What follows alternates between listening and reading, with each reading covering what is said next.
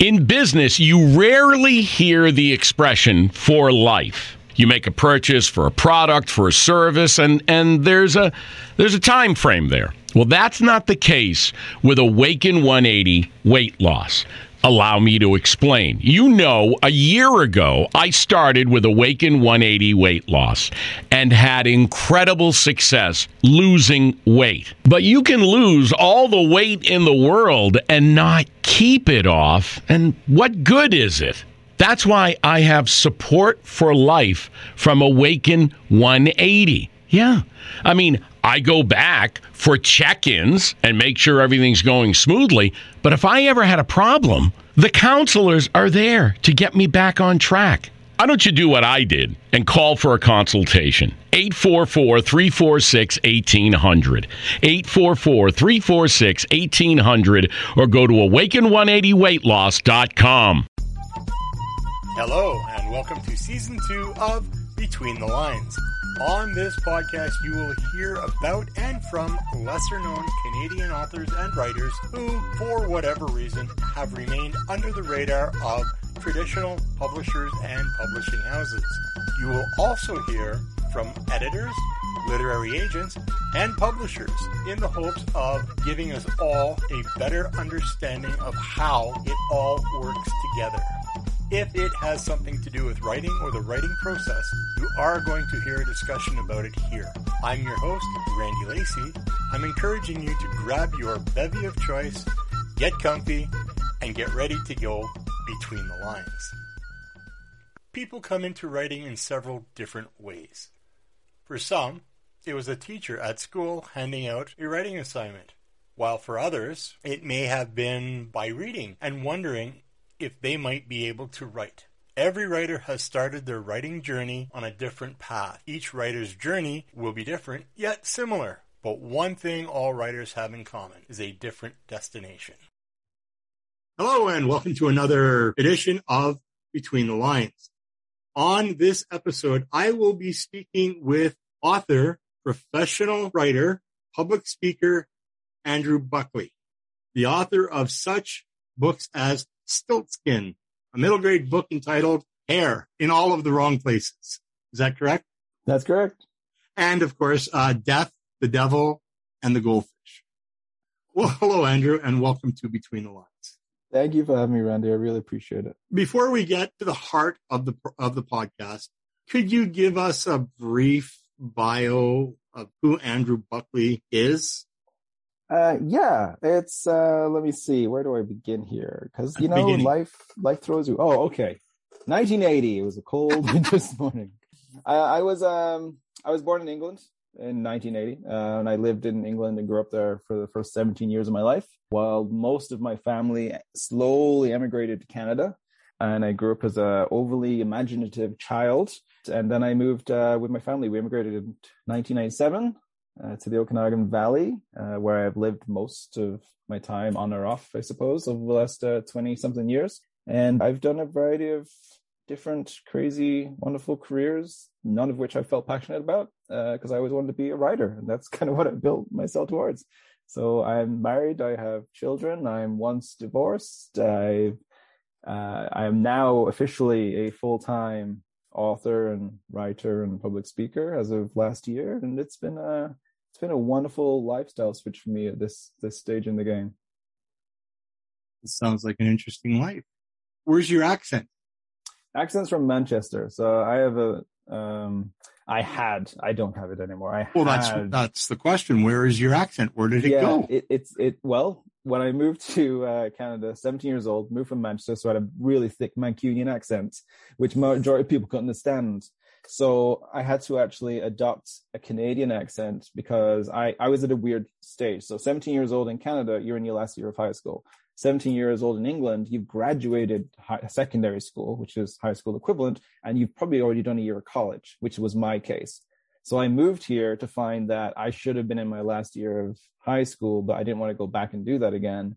And so I went straight into college. They made an allowance for me to enter early and I had such a thick Mancunian accent that no one could understand a word I was saying. So I adopted a Canadian accent, which is very easy because you just make everything sound like a question. You just got to raise your voice at the end of the sentence, and you mostly have a Canadian accent. Very easy to imitate. And after a while, it just came so much easier than my British. And now, you know, I do a lot of speaking, and if I speak at length, you'll start to hear words slightly differently, and people start thinking, is it, you know, an accent? Is it a speech impediment? Because I've mm-hmm. had both. Or if I'm, you know, really, really tired and I get a bit lazy with my, you know, as an enunciation, then you might hear the British come out. But for the most part, it's dead and gone. It would have been interesting if you picked up the French accent. Yeah, I didn't. But you know what is super weird? Because I don't understand fully how accents and dialects really work. Because in England, you can drive 10 minutes and you're in a different dialect. Canada, I don't hear the differentiation the same way. I can definitely, you know, Newfoundland to BC, yeah, obviously, but not across most of the provinces. But when I came over here, I adopted a Canadian accent. I went, I've been back to England one single time since I immigrated here. And when I went, if I spoke to my friends, I had my Mancunian back instantaneously. If I talked to a stranger in England, I spoke with a Canadian accent and I still don't know why. I assume it was just me being polite and that's how I was used to communicating. It was quite strange. Let's uh let's get right into question period here because uh you know the more I've been finding out about you before we started this, the more I want to know. So all right. Take 17 do you presently have anything you're working on and how close is it to uh, you know completion?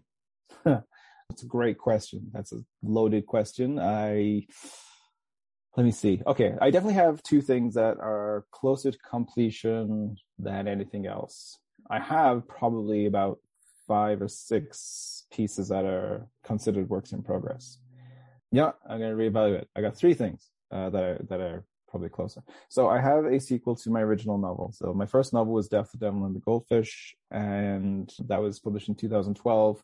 People have been waiting 10 years for a sequel to that. I wrote about 70% of it about four years ago, and my publisher is would really, really like me to finish it this year so it can be released. So that is probably the closest thing that's to completion that I currently have. Uh, I have a young adult uh, fantasy heist novel that uh, I started a couple years ago that I've been slowly working through, uh, and that one is probably not not near completion, but will hopefully I'm trying to get that one done for this year. And then I also have a sci-fi uh, young adult novel, um, which is a loose, re- loosely based on the stories of Peter Pan, but like the original darker ones uh, that I've been I started years ago, five years ago, and I just picked up recently to kind of because I I think I saw a sci-fi movie and thought, huh, sci-fi, I should really look at that again, and so I started tapping away at that. But I always have a lot of stuff on the go that keeps me out of trouble and busy. So, what's the longest time between writing then? So you started something, and ten years later you've gone back to it, or five years.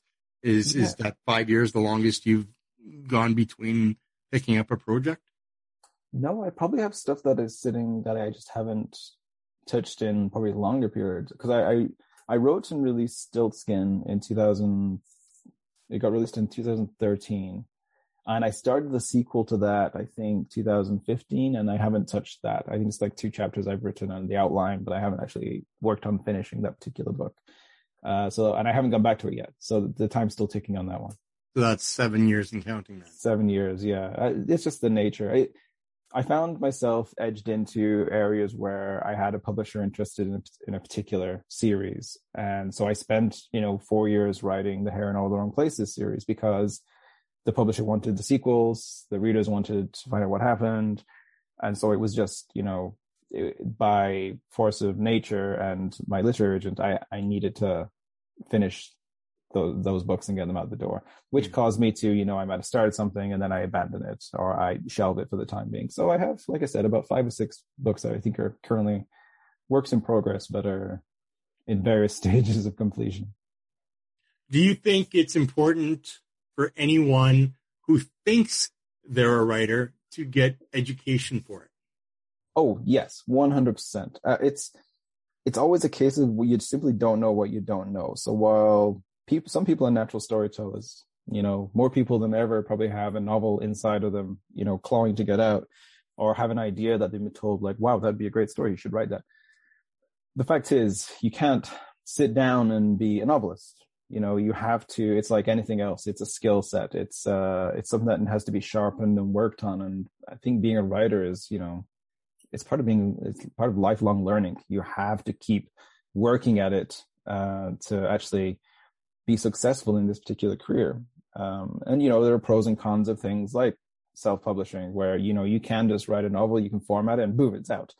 But I think it's important that people do get educated about you know proper formatting, proper story structure, character arcs, like all those pieces are, you know, they're they're detrimental to the writing process, and I think it's a mistake to ignore that and just you know completely write by the seat of your pants without any kind of education behind you.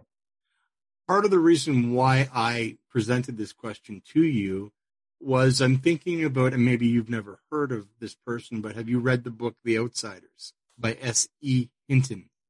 I don't believe I've read it, but I have heard of it. Okay, there was a, a movie made. That's why, why I've heard it. okay, so well, you know Patrick Swayze, and anyway, she was 16 when she wrote that book. Oh wow, young! I didn't know she was that young.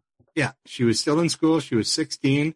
She published the book at 16 years old. She only sold 10 copies in her first year, but now it's mm-hmm. mandatory reading in most schools in Canada and maybe North Absolutely. America. So that that's true. why the education question came up to me. I think it's important today. I will agree that a lot of authors, anybody pre the 80s, I think had a very different different educational uh, upbringing. Uh, I think the school system, what they taught was very different. I think there was more focus on actual writing pre-computer age uh, and the grammatical structure that goes with it, which naturally forms around storytelling. I don't think that exists in today's school system. So I think upcoming authors do need more specific education for novel writing than what existed um, from what they've experienced so far.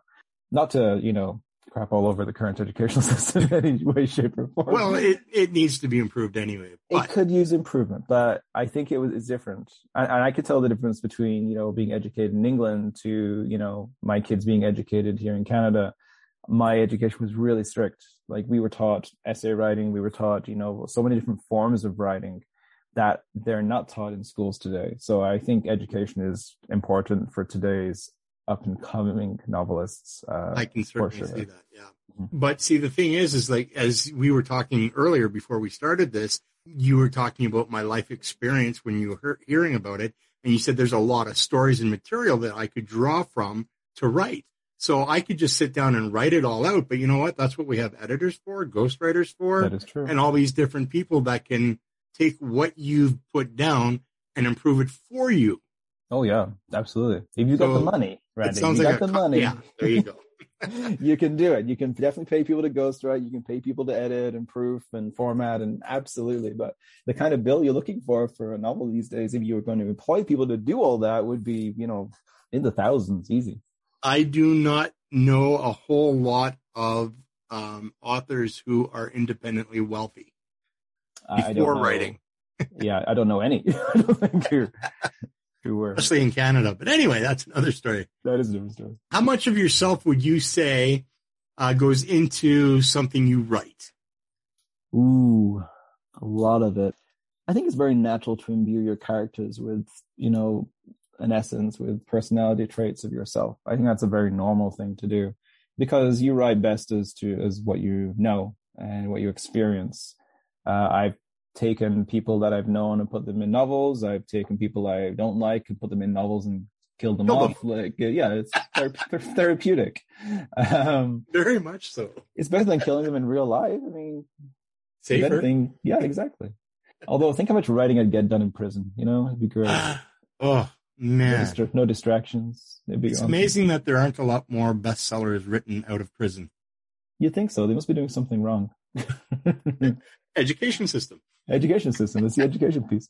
Um, so yes, there is a lot of me in uh, bits and pieces of me, you know, smattered throughout my writing, and also, you know, my kids, especially the more middle grade I write, and the older they get, um, they a lot of their personality traits get thrown in there. Plus, oh man just experiences and people like you said you you've had you've lived an experiential life it's impossible for that stuff not to bleed over uh, into your writing and i have a pretty quirky imagination and uh, a very British sense of humor. So I, I, do build a lot of you know my satirical sense of humor into my stories as well. Uh, now, as yeah. as a new, well Canadian author uh, with a British sense of humor, it, it almost fits into the Canadian culture, though. It does to a point, but I would argue that British sense of humor and Canadian sense of humor is very different. I find Canadians not to be very sarcastic, whereas Britain thrives on sarcasm. So I, I, do remember trying to communicate with people when I came over here, and I'd make a joke, and they'd be, think I was offended, but I was just being sarcastic, and it took a lot of explaining that was unnecessary. Whereas in England, they would just get it and be okay with it. See, my stepfather used to tell me that sarcasm was the lowest form of intelligence. It's and he did that for most of my life until I turned around one day and said, Are you speaking from experience? And he never said it again. I've always heard that that sarcasm is the lowest form of wit.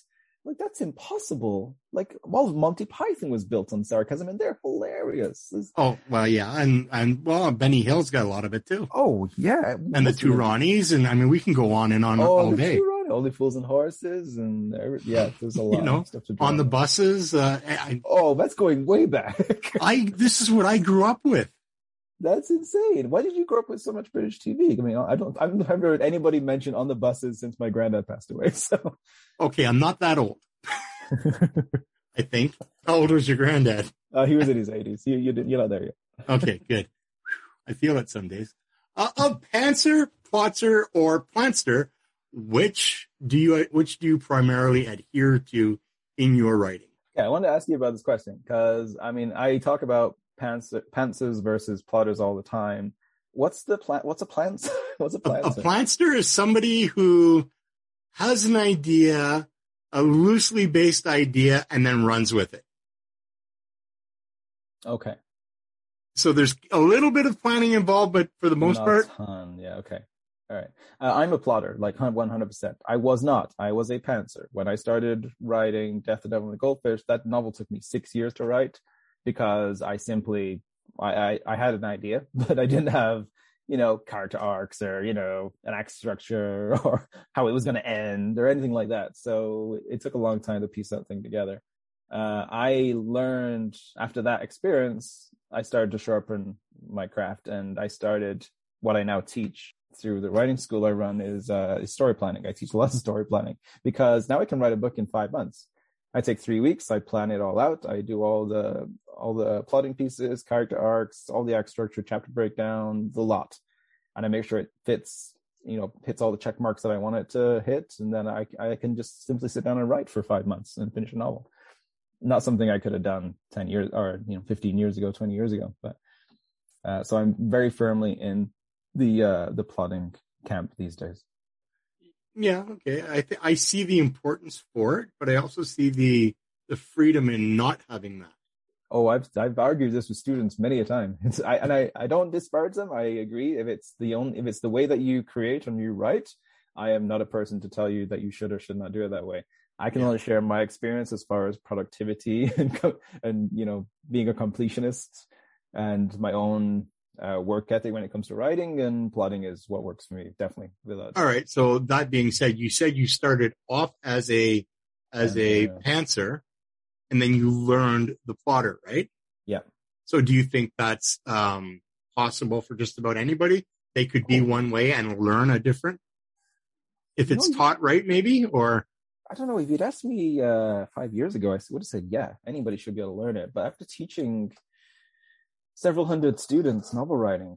I don't know, because there are some that simply just cannot put themselves in the mindset to have the entire thing planned out to write it. They have to, in their own words, let their characters find their own way through their story. And that comes with, you know, being a pantser as a writer. I, I can't comprehend it. Maybe I, I think I'm, maybe I have control issues. that that's why it's uh, I have to plan it out the way I do. But, so uh, that being said, again, then I mean, a lot of people, and including myself, I go to places like YouTube and I watch videos about how to write this or how to write that. There could be a level of confusion involved because you're getting too much input and you're trying to do it all, you know, jumbled. Yeah. You know, um, so maybe if like with your school, if somebody came into your school, or I guess it's an online thing, right? Yeah. We'll talk about that later. Uh, mm-hmm. so somebody joins your school and they want to earnestly pursue what they're learning from you, they're probably going to find one straight path for themselves instead of finding 10, 12 different videos of different people saying, no, do it this way. No, do it that way. And there's less yeah. conflict for them. Yeah. I started, I started teaching novel writing before we, we launched Wordsmith Academy. So I was teaching it for two years before we actually kind of formalized and put it into an online school. Uh, and uh, the reason I even wrote the novel writing course in the first place was simply for people to get out their own way. In the beginning, like I said, you, you don't know what you don't know. And it doesn't have to be an overly complicated process to, you know, structure a story. But if you don't know how to do it, you simply don't know how to do it until someone kind of lays it out in, you know, layman's terms. And of course, I mean, there's, you can layer it. So, I mean, I teach story planning and story planning is one of the first classes I teach in any novel writing course that I do these days. And, you know, it, it covers the main points from ground up, the genre, the, um, you know, the perspective, and then going into the act structure and the idea and building that out into a pitch and then, you know, keep building on it so that you actually have a blueprint to work off. But then, of course, you can layer things on top. You can you can layer character development. You can layer uh, the hero's journey if you're writing, you know, genre fiction. Like there's all kinds of things you can do to elevate that plan. But you only elevate it as much as you feel you need to to actually be confident to sit down and write the story so that you know where you're going with it. So it's different for everybody, I think. I would have to say that for myself, I have great idea beginnings and great, uh, you know, ends to these stories. It's that middle ground that I get lost in. And I would mm-hmm. imagine that a lot of people fall into that category where they've got the idea for the beginning, they got the idea for the end, they just can't connect it in the middle. Yeah, I think that's a common problem. I, I, I think it comes in different forms. I think a lot of people have issues when it comes to they have a great idea and they know how they want to start, but they don't know where they go from there. And they might not know how it ends uh, whenever they actually think about it, they know the start, then they probably know the problem they're presenting to, you know, in their story. And, you know, logically, they can probably find a solution for it. And then, of course, then it does come down to your issues, you know, figuring out what the middle is all about. And the middle is all simply about conflict, conflict, conflict, conflict. So I always call it Act Two is the time when, you know, you make matters worse. It's where all things go wrong. Uh, yeah.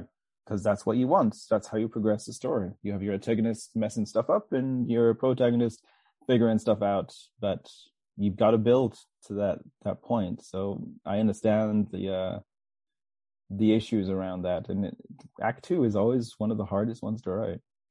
Would you agree with or disagree with this? Then, when people write, they're usually writing for themselves and not having the reader in mind. Ooh, that's a good question. Hmm. I always write with the reader in mind. So that, is that something you have to train yourself in then? I think it, my start was not in novel writing. My start was in screenwriting. It's what I went to film school for was to write for film and television. And that was quite literally my dream from, you know, age 12 to when I went to film school at 19. Uh, now, when you're learning screenwriting, you are quite literally learning it from a visual standpoint. You're yeah. learning to visualize. You can only write what the audience will see. So I think that that transpired over when I switched to novel writing. You can clearly saw, see it in Death of Devil and the Goldfish. It's heavily dialogue driven, and um, the the uh, descriptive narrative that's in the background is based around the visuals that so the reader can properly see where you know where the story is taking place. So I think that's a that was a natural switch for me but I think it is a learned thing. I think it's something that you have to consider because you can write for yourself. I do know a lot of people who simply do write for themselves. But I think if you want to be a published author with the goal of building a readership, you I think you have to write with the reader in mind. So what I'm hearing from you then is everybody needs to take screenwriting first before novel writing. It would be helpful. I, I, have to admit, I, I, feel that was a leg up for me. It did help. It taught me all the storytelling principles. It taught, it taught me act structure really well because are screenplays, uh, screenplays are very very structured. Um, and it taught me that visual piece and dialogue. Dialogue was is huge. Uh, I was uh, I was always a poetry writer. I started writing poetry, and that was all I ever wrote for about forty years. and then um, you know via Facebook I got into a couple of writing groups, and then I started my own writing group, and there were contests that people were posting, so you know short stories and stuff like that. So I took Mhm. a, a few free online short story writing courses, and then I would start submitting you know my short stories to these contests. Uh, uh, Furious Fiction being one of them out of Australia. Um, you know, 500 words in 55 hours, blah blah Oh blah yeah, yeah. and they give anyway. Uh, but I I reached out to you know some of these online courses, but I found one uh, on storytelling from uh, Pixar in a box. Have you heard of that one? I have heard of that. Yeah. So I took that and I I learned so much from that. Yeah. Um, and and I can now, um, you know, this is going to be funny coming from a, a visually impaired guy, but it's easier for me to visualize the story because of that course.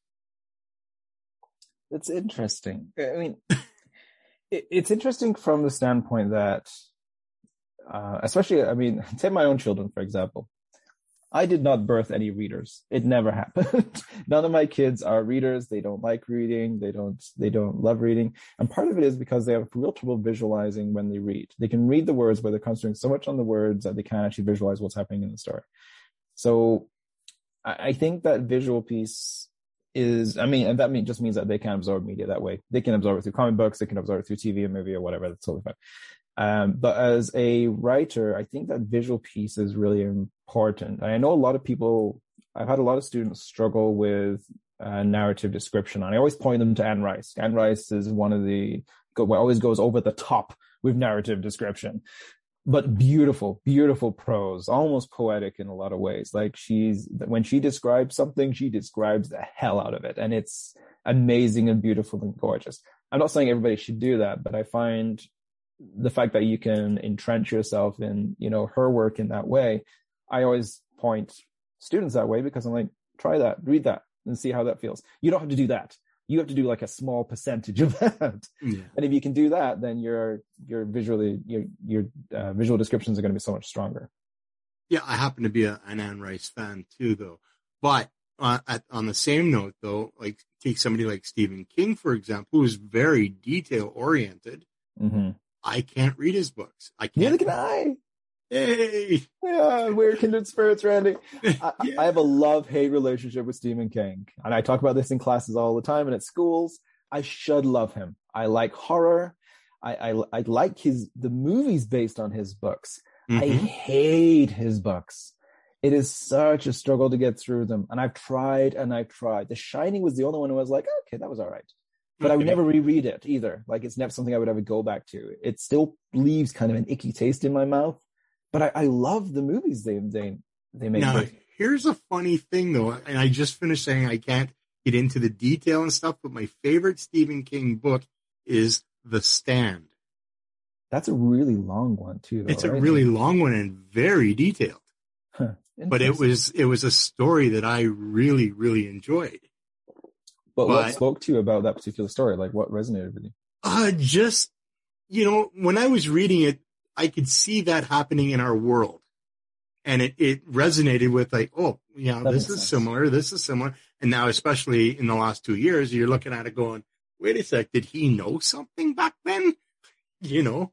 Um, but it was just it was just one of those books that I couldn't put down. And moon, moon. But anyway, No, no disparagement to Mr. King. I mean, he's fantastic and has a huge fan base. Oh, absolutely. And please, no, no hate mail. How did you, how did you come to choose the genre uh, you write in, or do you feel that it chose you? Uh, well, there's a tricky part. I don't write in any one genre, so I never had to choose. Uh, I've written, I mean, out of published works, I have urban fantasy, I have urban satirical fantasy, I have sci, uh, spy thriller, which is completely outside of my usual genres, uh, paranormal uh, fantasy, and more recently, I have a horror satirical fantasy, which has yet to be released. So I, I'm kind of a bit all over the map. I mean, I guess I do edge more towards fantasy. so Um, what did you do? Thumb through an encyclopedia of writing genres and Just, just, oh, I'll do this one today and I'll do that one this year. I just pointed to whatever I wanted. Uh, I, I come from, uh, um, I guess, a love of genre genre fiction in general, and I think like it comes mostly from movies first, and then it kind of transpired into books. because I always I'm a I was the film school student. I was such an odd one out. I was the film school student who was not the pretentious filmmaker who couldn't give a crap about indie filmmaking. I liked the big blockbuster popcorn flick summer movies, like I the big fancy epics, the superhero stuff. Like I ate all that up. Uh-huh. And all the cool 80s action movies and stuff was what I grew up with. So I think it was the logical stepping stone for me to be drawn to fantasy as somebody who grew up watching all the old Sinbad movies and, Jason the Argonauts and Clash of the Titans, like the original one, not the stupid remake with Liam Neeson, like the actual, you know, the original. No, I, I saw them all in theater. That that's very cool. I, I might have seen a few of them when they were redone in theater, but I, I mostly watched them on TV back in the day.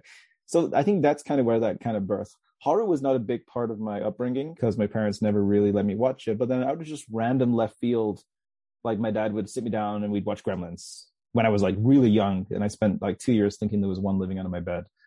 Uh, or he'd like record the Lost Boys off of like late night TV and said, I, I recorded this vampire movie for you. It's really good. I'm like, okay. And then I would spend, you know, days terrified. You said bedtime movie? yeah, late, late night, yeah, bedtime movie, exactly. And like it was just, um, so it just all kind of came from that, which I think was pushed a little bit by, by my dad because he always liked those kinds of big, sweeping, epic blockbuster movies too. And so it kind of became a natural thing. When I started reading, I think one of the first adult novels that I read was *The Jurassic Park because I kind of switched out of young adult books really quickly and moved into adult books. And Jurassic Park was such a huge eye opener for me mm. uh, when I read it. I think it was about 10 or 12 or something. And then it just went from there. Then I just started devouring, you know, fantasy and you know Wheel of Time and Game of Thrones when it came out and like all those kind of things. So fantasy came is is my favorite genre to write in. Um, it's my favorite genre to read, but I, I like to dabble. I like you know I like the concept of sci-fi because there's so much you can do with it and. Well, there's I so like many places you can go with with because there's so many different genres. Why why why just one? Yeah, I've never understood authors who always just limit themselves to one. I mean, I, I guess I edge I obviously edge more towards fantasy than anything else and I I can't help but put satire in. I tried writing a serious horror novel once, and it quickly devolved into a middle grade um, satirical fantasy. Uh, so it's I don't have the ability to write serious, as far as I can tell. Um, but fantasy is probably the genre that that sandbox is the one that I love to play in. So going back to uh, we were talking about movies and stuff like that. Why do you suppose movies can never quite capture the book? Ooh, that's a good question. Uh, it's it's not that they can't. I think there are some movies that do the book relative justice. Give me an I, example. I think because it's such a tough, a tough one. I think Hitchhiker's Guide to the Galaxy was for the book it was based on ended mm-hmm. up being quite a good movie because that book should be impossible to turn into a movie. Um, True. It just it doesn't lend it to it. But I thought the movie version that they did was quite good. Uh, some Grisham stuff, like I think the client and the firm, I think both are you know good books, but the movies were really good. Like I thought they did very impressive work. So I think there are ways that uh, now take Jurassic Park because we already mentioned it. Jurassic Park movie is great. Jurassic Park book is really great, but there's no chance they could have taken everything from the book and fit it into the movie it was it would be too much. So some of the best parts of the Jurassic Park of the book never made it into the movie, but they did end up putting it into the third movie, for example. Like there's a whole thing with the atrium and the pterodactyls that was that was in the book and was such an amazing chapter. It was never in the movie, but they built it into the third one. I just don't think books. Uh, that's why turning a book into a TV show these days way more desirable, I imagine, for an author, for you know anybody who is a fan of a book, because then you have a long form story arc to play with. Mm-hmm. Turn a novel into a two hour, two and a half hour movie, you're gonna lose something. You you simply can't keep you can't be faithful to the story. But with a TV show, you can. I grew up a big Ian Fleming James Bond reading fan. Oh, I read all of them. So have I, over and over again. And um, I, I, to the point that if it wasn't based on an Ian Fleming book, I wouldn't watch the movie. I mean, how many Bond movies are there now? 23, 24?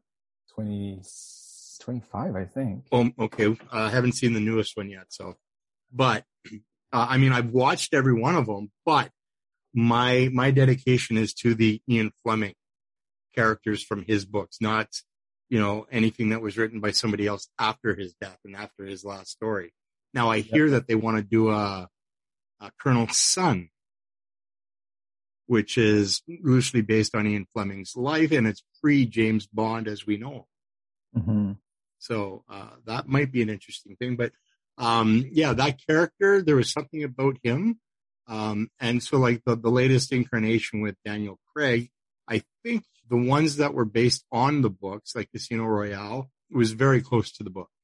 I, agree. I, I'm I'm a lot. I mean, British. I'm a long time James Bond fan, and I I read. I didn't read the Fleming novels until probably about six years ago, and I I just read. I went through them all. I read them all and read all the short stories. Like they were fantastic. Having grown up with all those movies and loving all those movies, it was kind of interesting to see that they almost none of them pre Daniel Craig really followed the actual stories that were in the books. There's a couple that, you know, they took bits and pieces out of it. Yeah. But realistically, they, they weren't, they were based on the character. They were based on, you know, maybe. And that's what it says right at the beginning, based on the character. It, it's based on, yeah. So, which is fine. So when Casino Royale came out, I was like, holy, they were so close with this one. And yeah. that did launch a new era of that character, which was more to more Ian Fleming's Bond than any other Bond who had come clo- come near. Sean Connery was a little close until they they started turning a little campy, and the gadgets and all that kind of stuff came into it. Yeah, Craig's Bond was probably the one of the the better ones. Uh, well, it was one of the best Bonds for sure. But I yeah, absolutely it, agree. But you're right. I mean, generally those books obviously didn't. I mean, maybe they didn't. Actually, I can't think of a reason why they wouldn't have been turned because the books didn't have the gadgetry. They didn't have, they just had pure spy thriller intrigue, you know, a smattering of racism and sexism. But other than that, they There was a lot left to the imagination though. There was, I suppose, because they weren't massively long novels. No. He was, he wasn't known for his, you know, long, now, long being a, being a sighted person, you might actually enjoy this little tidbit.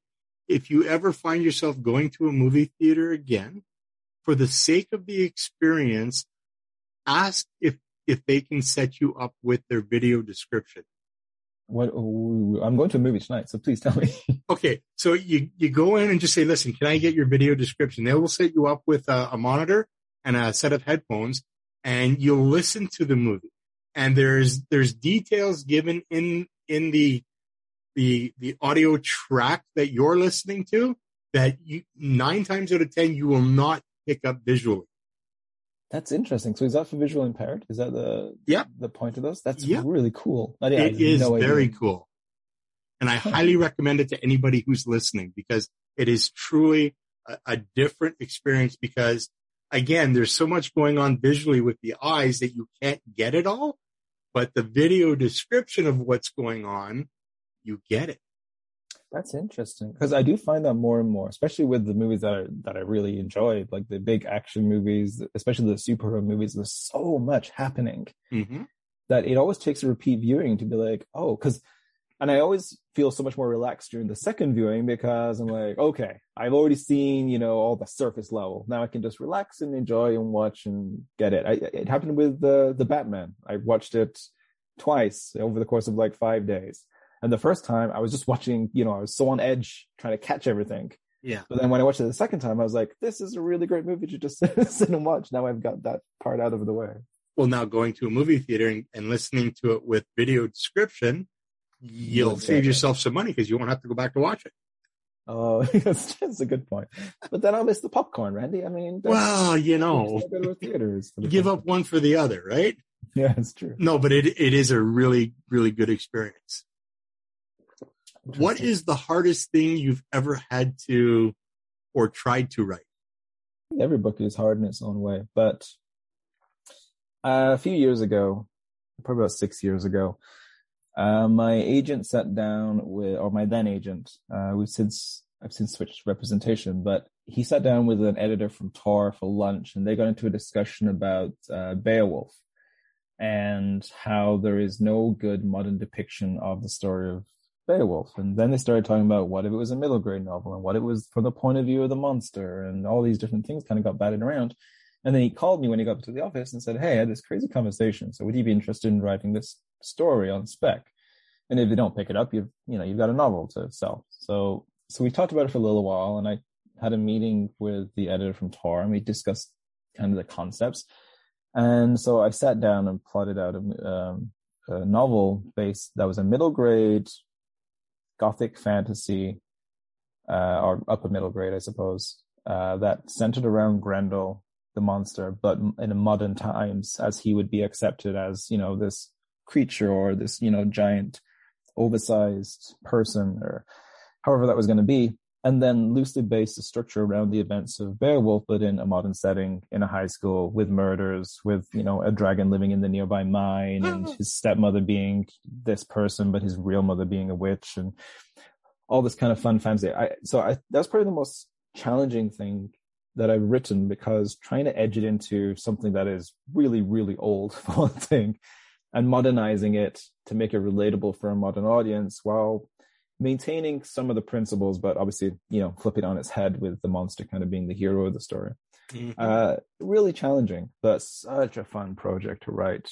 Uh, Tor didn't pick it up in the end, so it's still out there, uh, set to go to market hopefully this year. But um, it's uh, it was an interesting, definitely an interesting story to to put together, and I really liked that juxtaposition of the the monster and everybody's preconceived notions about him and the you know don't not judging a book by its cover concept. It was just it was really fun to put together. And slightly gruesome because it was it was fairly dark.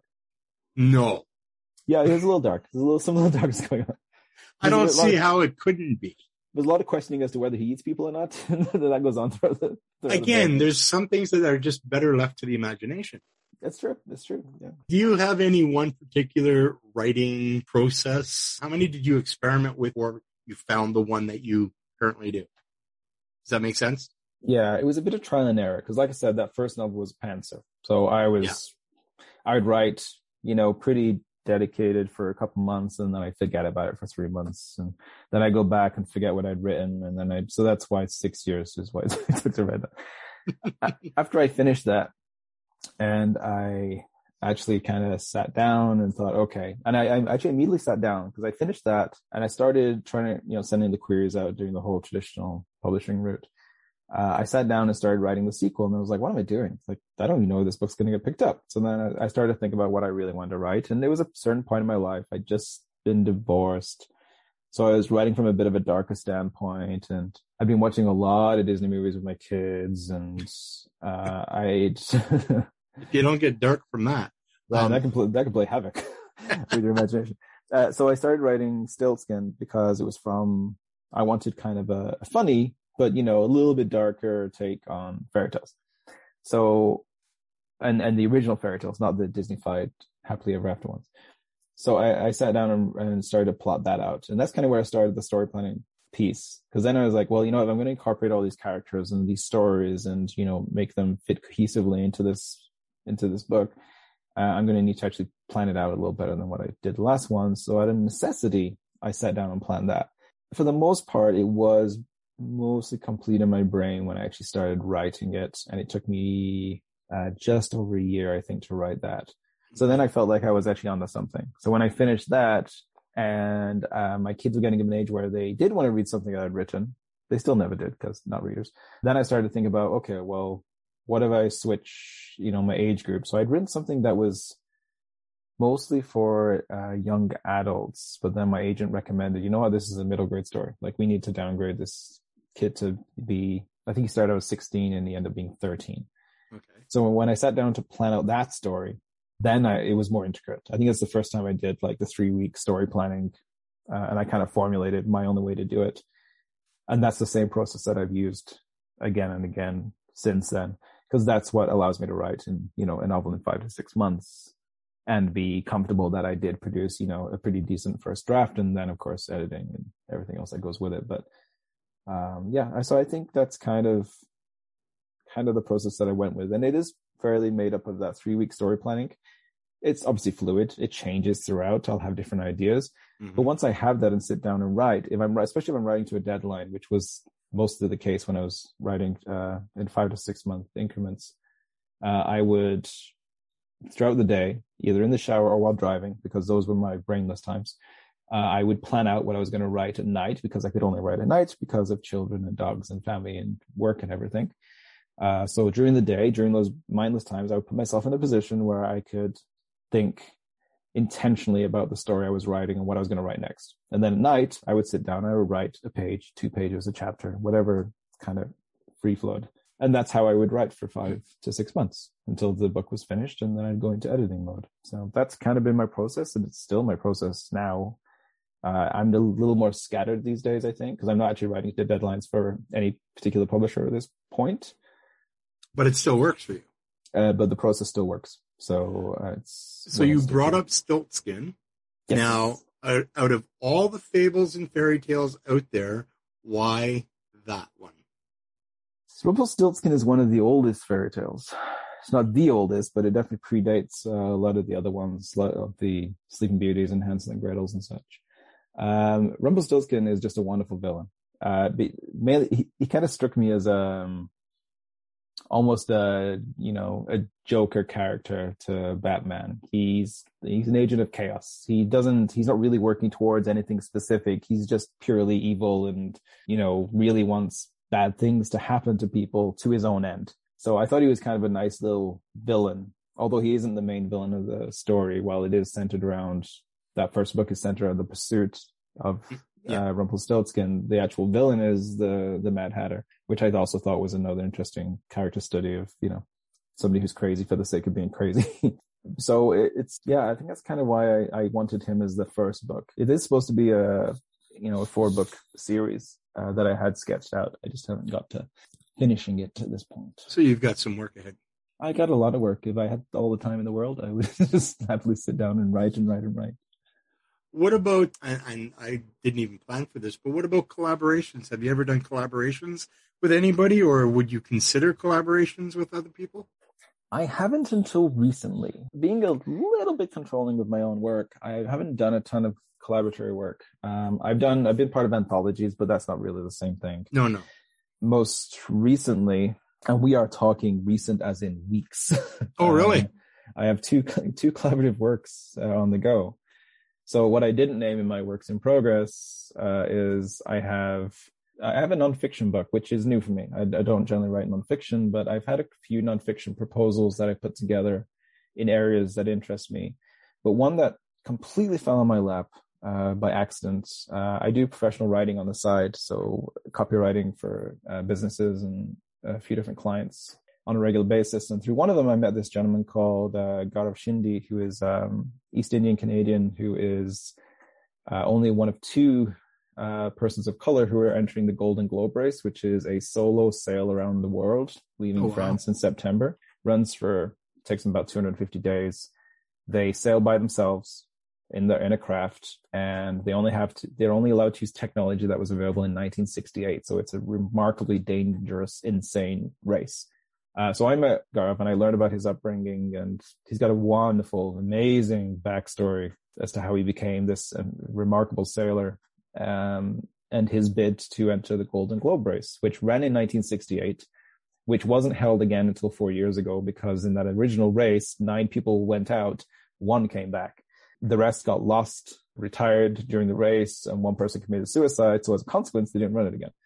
Four years ago, they on the 50th anniversary, they ran it again. 30 participants raced around the world. I think I don't know how many finished, but it's it's it's really it's not many because in total, I believe there's only seven people who've ever circumnavigated around the globe solo, Yeah. which is less than you know people we put on into space.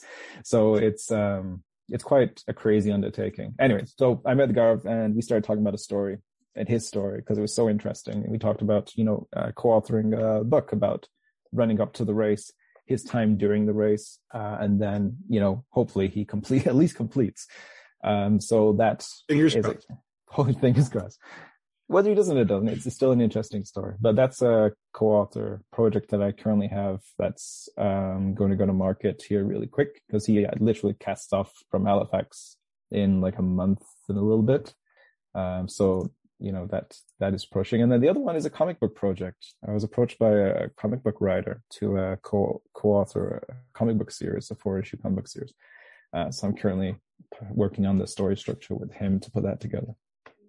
I just recently did an interview, actually, um, season two, episode one and two is a, it's a two parter with um, a couple of ladies who uh, founded, created their own web comic, and hmm. so that that was an interesting interview.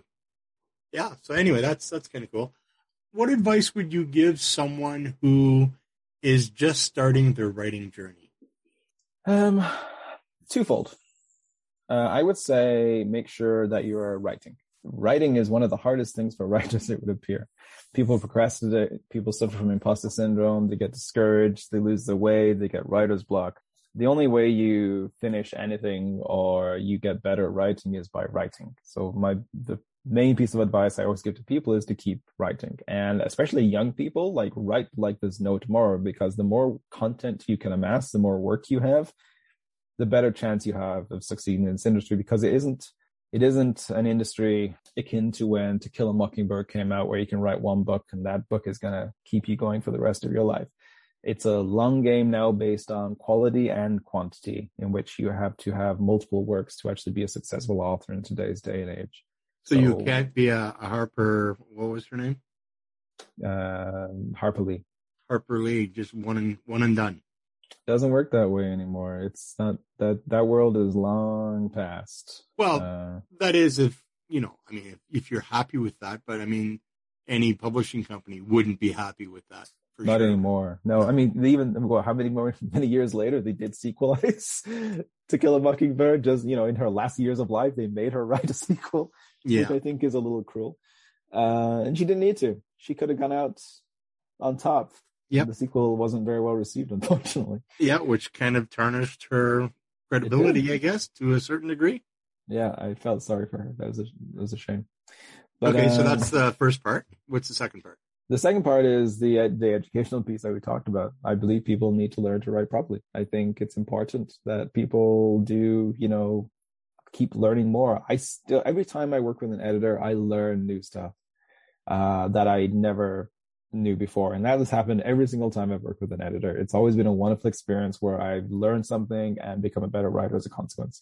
So you want to network, you want to talk to other writers, you want to listen to podcasts such as this because it's all insightful information that helps you become a better writer. So however you choose to educate yourself, and I'm not saying you'll go to school for it, I'm just saying take the time to learn the craft. Absolutely. You'll be a better writer for it. Um, but have you seen the state of the English language today and how it's being used by the younger generation? Yo, I, I do. It's real. I talk in schools all the time, and it's a it's a real pet peeve of mine that that you your thing is or your your thing is going to drive me nuts. well, never mind that, but we're going back to pictographs, like hieroglyphics. it's true. You know, it's a good point. It's not a good state of things. it's definitely not. it must drive teachers crazy.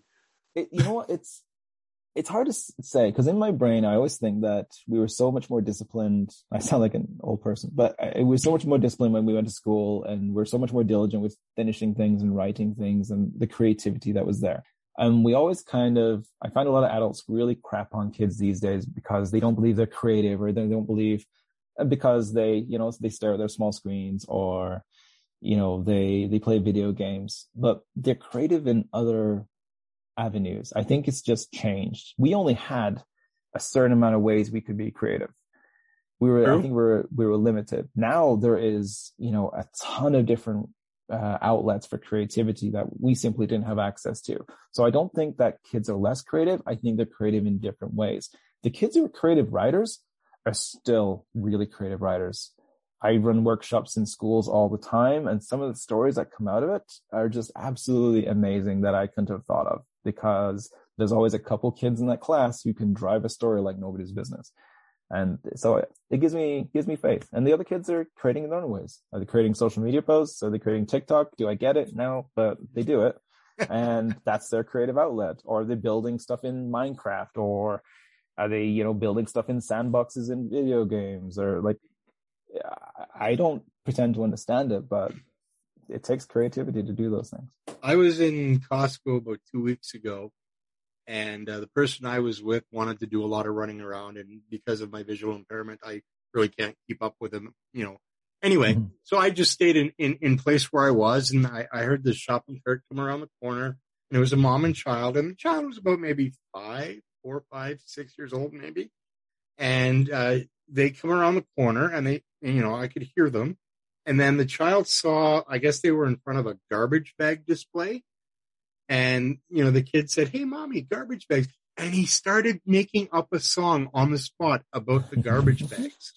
And I just, it touched my heart. It was like, this is fantastic. So when they walk, started to go by me, I leaned into him as he went by. I said, that song was beautiful. Never stop singing.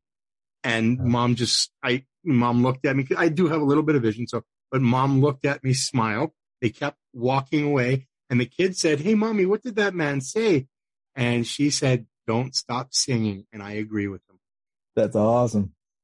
You know, um, that touches my heart. That tells me that there's still hope. There is hope. There when there's when there's people. children like that, and as long as nobody's trying to take that away from them, the future is bright. We can only hope. We're going to move on to part two right now, which I call shameless plugging because this is what we need to do with our with our stuff anyway. So for those listening, I'm now going to ask Andrew about his stuff. So Andrew, question number one. Well, and you've already covered this, but I know that there's other things uh, which you still haven't uh, talked about. So again, what do you currently have in publication? Mm-hmm. And uh, plug your most recent and anything else. Okay. So I'm in a bit of a weird state of flux with my book work. Uh, in that I switched literary representation just before Christmas, and I did take back some rights to certain books that I have. So, Hairy in All the Wrong Places is an upper middle grade fantasy, uh, paranormal fantasy series, uh, which if you love werewolves and you know things like Go Bump in the Night, it's perfect series for you to read. Uh, it's a three book series currently. There's a fourth book pending that series is a book is a series that I have taken the rights back. Uh, it is still available currently on Amazon and wherever books are sold, um, but it probably won't be by the end of this year. It'll probably get republished elsewhere, and I don't know where that's going to be yet. If you have, especially uh, a young uh, boy or girl who's likes you know paranormal fantasy and kind of like some of the scarier elements of um, that genre, that'd be a good book series. Uh, Death to Devil the Goldfish and Stiltskin are both out there and available. Uh, Death to Devil the Goldfish was my first ever novel that I released, published in 2012, republished in 2020 with a new publisher, new cover, which is awesome. Um, and that one is still out there living in the world, and that's the one that's getting sequelized right now. So I am, it's a very strange, crazy little tale from the beginnings of my writing career based on an evil cat that I once owned uh, who We've is now dead. we all own strange cats. I mean, he's dead now, but well, he should be. I mean, it's twenty something years ago. he should definitely be dead by now. Uh, it's and one of my favorite not, stories. We just proved our point. We really did. They're purely evil. Uh, and then Stiltskin is the other one that's currently out there in the world. Uh, Stiltskin is with, is with the same publisher as Death the Devil and the Goldfish. Uh, but Stiltskin is the accumulation of my love of fairy tales. Uh, and it's wonderful and twisted and dark and hilarious and follows the journey of the Mad Hatter's son as he pursues the evil dwarf Rumpelstiltskin across our world and the fairy tale world that lives just behind ours. And as an offshoot to that, releasing this week, uh, which is obviously in the past from this the release of the podcast, uh, is a short collection of horrible fairy tales uh, that I wrote years ago as a kind of an accompaniment piece to Stiltskin because it's fairy tales from that particular world. Uh, and they're, you know, twisted and dark and funny. And uh, there's six of them. Uh, and that book is now available uh, on Amazon. And what was it called again? A short collection of horrible fairy tales. I like it. It's wonderfully twisted and fun. Do you presently have anything you're working on? And we've discussed that already. And how close is it to being completed? So you've mentioned that earlier, but do you want to go back and just retouch that a bit? Yes, the, the Search for the Sacred Goldfish, which is the sequel to Death, the Devil and the Goldfish, is hopefully going to be completed this year, probably my guess is it won't be published until next year. Uh, but that will likely be my next full uh, full novel that gets published. Uh, I have a lot of work going to market this year because Harold Own Places will go back out into the world, hopefully. But I also have the terrible tale of Jonathan Randall, which will hopefully go to market, and the fate of Freddie Mitchell, uh, which is a different middle grade series that was previously contracted but never released by a publisher. So we're going to be putting that out for sale. So I got stuff that's already finished that's going to head out into the world. Before we started this whole interview process, you had mentioned that you tried self-publishing uh, something that's coming out, right? Which one was that? So the, the a short collection of horrible fairy tales is what That's I self-published. Um, okay. I've never done self-publishing. I've always I was fortunate to be traditionally published uh, through a publisher, and then I met my literature agent, and then he kind of drove my stories from there. And then I switched to a new agent, and she is driving my stories from this point onwards. But self-publishing, because it is such a big industry and so many people subscribe to it, I, I've never done it because I didn't have to do it but I always I was always very curious, and because I teach novel writing and the different aspects of publishing, I really kind of wanted to educate myself on how to properly self-publish something. And how is that uh, process for you? Ridiculously simple. So I can definitely understand why so many people are drawn to it. I can also see why there's so much junk flooding the literary world as well because it's so easy. Uh, it took me probably three hours to reformat this. I mean, it's a, it's only short. It's only a thirty something page book, but it took me only three hours to reformat and put it into the Kindle Creator program, and then you know move some stuff around, you know, write the extra pieces that I needed to, put my cover on it, and boom, I hit publish, and I got an email at three o'clock this morning saying, "Hey, we publish your your work." That is how easy it is. So the process is very wonderfully simple. And this is going to be a loaded question, and it might get me a lot of hate mail. I love you all, but please don't.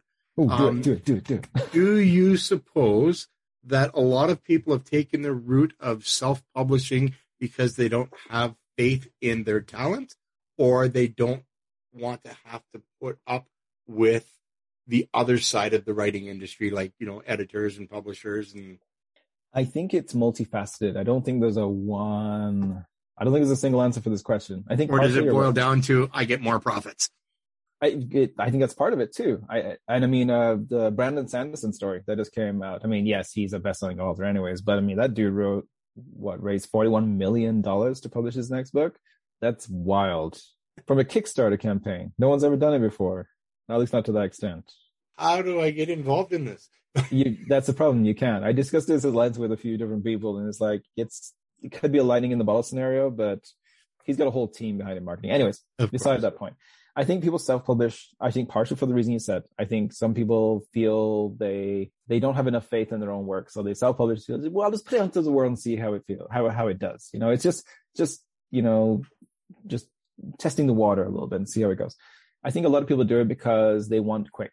They want it done fast. We live in a world where content is received super quickly, and if you go through a traditional publisher, even when you sign with a publisher, you're probably looking at a year before your book gets released. Mm-hmm. I think people go self-publishing because of the ease of it and that they keep complete control. I think a lot of them suffer from imposter syndrome and don't believe that they deserve traditional publishing and agenting. I think there's a lot of different reasons people do it. Um, I think if self-publishing had been available when I was starting out, because I mean, I spent two years trying to get a publisher for Death of the Devil and the Goldfish and Stiltskin, and it it was two years. If I had this option, would I have stopped and self-published just because you know no one was picking up my stuff? Maybe. I have no I have no way of telling that. Uh, I do think people need to give themselves enough credit because I always teach the pros and cons of traditional versus self, and I do advise students that you should always try traditional publishing first. What what are you losing by not? Like if you've written the story and you don't want to, you know, push it out into the market super quick, why don't you give it a try? because the distribution, because the editing services, because of the cover art, like it's all stuff that gets done for you without coming out of your own pocket. It's kind of nice that way. that being said, though, people don't want to deal with the rejection letter. That's true, but that's a sensitivity that I think people need to get over. If you work in a creative, artistic space, you're going to be, you're going to have critics and you're going to have rejection. That's just, that's the way it's worked forever um, you know, if you put a book out into the world, you're going to get bad reviews because you cannot write a book that pleases everyone. Harry Potter has a crap ton of amazing reviews. It's got a whole bunch of negative reviews too. You can't write to please every audience. And do you think I, everybody loves Shakespeare? No, of course not. It's some some of this really freaking boring. so you, you can't you can't live that way. You have to be willing to accept rejection and criticism. They taught us like way early on in film school, and something I share with my own students all the time is that, you know, when it comes to critique and rejection, like you take whatever you think is, you know, useful, you dismiss the rest. No one knows your work like you know your work. So it's you're fully in control. And you be signed with a traditional publisher. If their editor's like, you know what, we should change this, you can argue the point. And if your point is logical and makes the story better, then you will win. But if your editor has good ideas, you should probably consider them. They're editors. They do know they do this for a living. So you kind of have to, you know, trust. Is it a reasonable fear that people would think that those editors that work for the publishing companies or whatever that the story that you submitted soon becomes not your story? Yeah, that's a possibility. I am somebody who has never been so attached to my story that I'm not willing to make changes to make it better. If somebody tried to change an element of my story that I didn't think personally would make it better, I would argue tooth and nail that I do not want to do that because I do not think it would work. And if that cost me a publishing contract or whatever, that is a hill I'm willing to die on if I truly feel passionate about it. Oh, okay. But I've never been so passionate about my work that I haven't been able to see the pros of changing something if it will benefit the story or the reader or the marketplace. That's fair enough. My goal was always to be a successful author who can support himself through being an author. So that's comes with, you know, having to make some changes, especially when it comes down to film rights. If you're going to sell film rights for your book, you need to understand that your story will ne- will not be yours once those film rights are gone. Well, and I think we discussed that over the James Bond books. yeah, it, it doesn't. It belongs to producers and other writers and directors and everybody else except for you. Your opinion will matter the absolute least about your work. So going back, and this was an unscheduled question, so I, I hate my mind sometimes because it just, you know. So you you've got uh, an agent, you've got representation, you've got a publisher, mm-hmm. blah blah blah. But would you ever pick up a, a, a nom de plume or a pseudonym and self-publish under a different name? No, I. Um, hmm, let me think about this for a second. I, I don't think so. I, I believe self-publishing has a value to traditionally published authors because I think you can do things like this short collection of horrible fairy tales, which is realistically a supporting piece for a novel I already have published. Okay. Like if someone likes this, they would probably be inclined to pick up Stiltskin because it's it's written in the same way. It's in the same world. It has you know creatures and characters that would feature in the main novel. So I think as marketing promotional pieces, I think that's kind of what I would angle self-publishing in. I partially did this because I have a spy thriller called Havelock that was very mishandled by a publisher back in the, you know, 2008, no, later than that, 2014, 15 ish that should have been one of my most marketable books ever because it was so commercial. And I was asked to write it under a pen name.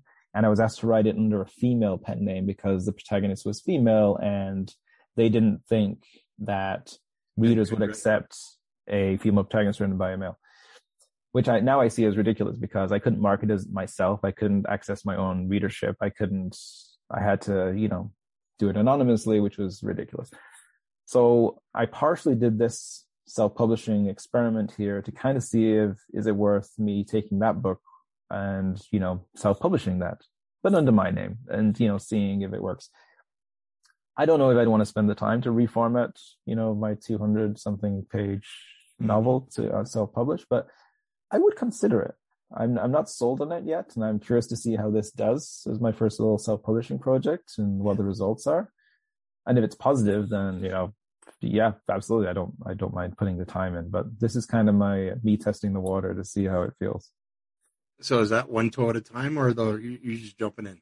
I'm just doing the one toe. I dry the one toe, and then if it, you know, the warmer the water gets, maybe I'll to dip it a little bit more into it. As long as it's not boiling and you're enjoying it. Exactly. Then that's then that's a problem. I'm just surrounded by cats, and it'll just be. Man. All right. So, is there one of your books which you are particularly more fond of than another, and why? picking my favorite baby. Yeah. I I get asked this in schools all the time. Like, what's your favorite book that you've written? It's my answer is always the same. It's always the last book that I write. I don't. I mean, I, I love everything that I've written because I'm really biased, and you know, I'm not going to write something that I'm not going to enjoy reading. Uh, but every time I write something new, I'm like, oh my goodness, this is my favorite thing that I've written. This is the best ever. Always it's always that way. Like i really i mean theoretically i wrote this these fairy tales like you know a decade ago but rereading them now and getting to go through and re-edit them i really like this these stories. Re- i'm sitting there laughing at my own stuff because over 10 years i've forgotten it. So i'm like this is good. Who wrote this? I wrote this. You have the memory of a goldfish. i really do. I wrote this book called the fate of freddie mitchell uh, which the publisher like i said picked up edited created the cover and then the publisher started to slowly shut down. So i took the rights for it back because i wanted it to, i wanted to see the light of day. That is the last novel that i theoretically i finished and it, that is currently my favorite novel. It's funny. It takes all the the story the, the storytelling style that i had in death of the devil and goldfish and stiltskin which i kind of departed from when i did Hairy in all Wrong places and it, it kind of brings it all back together but still builds in those nice dark fantasy paranormal elements but it's still kind of quirky and funny and satirical. And so that is currently my favorite thing. But the young adult heist book i'm reading i'm writing i'm really loving it like how it's coming together. So that'll probably end up being my favorite thing you know in a year when i finish that. So it's it's going to shift and change just like my favorite you know favorite novel of all time is going to change over time. It's Yeah. it happens I again, my mind is working overtime. So, of all the things that you've written and published, Mhm. which one would you most like to see adapted to a movie? oh man um, Don't hate me. Definitely, Death of Devil Goldfish would be hard. It'd be it'd be really hard. It'd be a Hitchhiker's Guide to the Galaxy issue. How do you between there to me? Um, on a, Hairy in All Places makes the most sense. Probably not as a movie, more as a TV episodic TV show. I did I did write the pilot episode for it uh, in the hopes of maybe starting to shop it around a little bit. I just never got around to doing it um, because as a long form story, you know, especially in today's day and age of streaming where you can run a six episode, nine episode, 12 episode arc of a story. I think that kind of, I think Colin's story in Hairy in All Places would work really well as kind of in that medium. So I think that's the one that I would love to see on the big screen because I think it has valuable lessons for kids. I think it's something that isn't really out there, um, or hasn't been out there very much even though it's a werewolf story and there's been a lot of werewolf stories, it kind of moves away from a lot of the, the tropes that are attached to it. And it does blend in a lot of other wonderful, you know, mythology and folklore pieces. So I think that one would be uh, the one I'd like to see the most. And this interview would be nothing if it didn't wasn't rounded up by this last question, which is where can people connect with you? So do you have social media, email, website, snail mail, blog, uh, Meta, Facebook, um, Instagram, Twitter, TikTok? I could go on. Uh, yeah, sadly, I have them all, which is depressing to say. um, I do. I've only recently joined TikTok as an experiment to see if there was any value in marketing books. And there is, but it's so much effort and I'm not, you know, of the age for TikTok anymore. Uh, but yes, I'm on all the socials. Uh, you can find me in most places under Andrew Buckley Author. Uh, my website is andrewbuckleyauthor.com, which has all my links, uh, links to my books and my socials on there. Um, plus links to Wordsmith Academy, which is the writing school is also, you can also find that through there. Um, but yeah, that's kind of the central hub. So andrewbuckleyauthor.com will get you access to me in a variety of different forms, whether you want it or not. And I think that's the best that any author can do is get a writing page, an author's page, Yes. and link everything to it. Yeah, absolutely. Then people don't have to search too hard for you. So I, I'd like to end this interview here, but I can't because we didn't even talk about your writing school. Oh, yeah. Okay. We can do that. So um, I don't have any questions prepared for it. So could you give us a, a, a rundown about uh, what you do, what kind of stuff you do, uh, how to get involved, how much does it cost, uh, all these wonderful things. So if you go to wordsmithacademy.com, you will find our online writing school. We launched it in November 2019. As most people are aware, three months later, there was this massive global pandemic that screwed up a lot of things. And so we had a few growing pains. Uh, but as of the last year, we've really started to grow the school. Uh, we currently have um, a lot of live classes that are scheduled to be running this year from a whole bunch of different wonderful writing instructors who are all in industry professionals. For example, we have Brian Bradley who teaches um, TV writing classes. Um, he's a TV writer in Los Angeles who's worked on Mad TV and Scrubs and all kinds of wonderful shows, uh, and has been a TV writer for uh, the last decade. Uh, Brad Schreiber, who is who worked with Chris Vogler, who wrote um, uh, oh good lord, his book's escaping my my brain. The Hero's Journey, but not the Joseph Campbell version, the Chris Vogler version.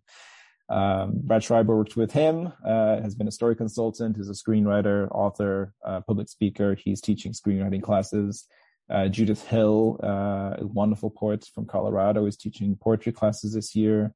Uh, GMB Chomichuk, who's a comic book writer and artist out of Saskatchewan, is teaching comic book writing. So we have all these wonderful instructors, uh, myself included, who teaches novel writing for the most part, who teach live classes. Uh, we have self-paced classes if people just want to download the classes and you know do them at their own pace.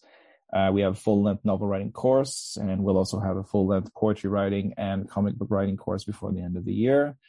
Uh, we have story coaching services if people really need help, you know, sorting out their query letter or you know rewriting their first few chapters or need a full story developmental edit uh, done on their manuscript. We offer all those kind of services at various price points classes run between 45 to 85 US dollars. Um, the self paced course. It's currently on special at $100, but we'll be going back up in price soon.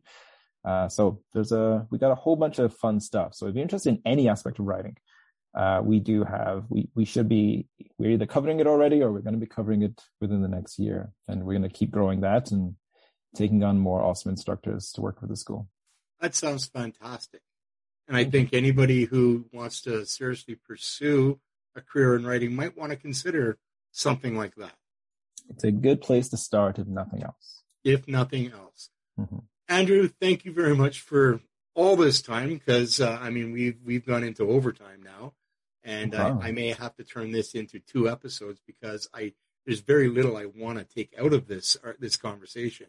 So thank you for agreeing to do this with me. Thank you for your patience with my silliness over all the emails and stuff back and forth. No, um, I appreciate it. Thank you for having me. It's been fun. It's been informative, and uh, you know, enjoy your sunny Okanagan. And thank, uh, you. thank you. Thank you so much for having me, Randy. I really appreciate the opportunity to talk about all these things. These kind of conversations are always super fun. Aren't they, though? Eh? Hmm. all right. Have yourself a good day. You too. Thank you. You have been listening to Between the Lines. In future episodes, I will not only be speaking with Canadian authors and writers, I will also be speaking with those from the other side of the writing industry, editors, agents, and publishers, in the hopes of getting a better understanding of how it all works together. If you liked what you heard, hit the subscribe button to be notified of new episodes and content. Send all your comments, suggestions, or any questions you'd like to have a guest answer to me at randy.bplpodcast at gmail.com. Be sure to visit me at www.therandylacey.ca. While there, look for the Buy Me a Coffee button to help support the podcast. Thank you for your time and your ears. Tune in, be inspired, and write on. In business, you rarely hear the expression for life. You make a purchase for a product, for a service, and, and there's a there's a time frame there. Well, that's not the case with Awaken 180 weight loss. Allow me to explain. You know, a year ago, I started with Awaken 180 weight loss and had incredible success losing weight. But you can lose all the weight in the world and not keep it off. And what good is it? That's why I have support for life from Awaken 180. Yeah. I mean, I go back for check ins and make sure everything's going smoothly. But if I ever had a problem, the counselors are there to get me back on track. Why don't you do what I did and call for a consultation? 844 346 1800. 844 346 1800 or go to awaken180weightloss.com.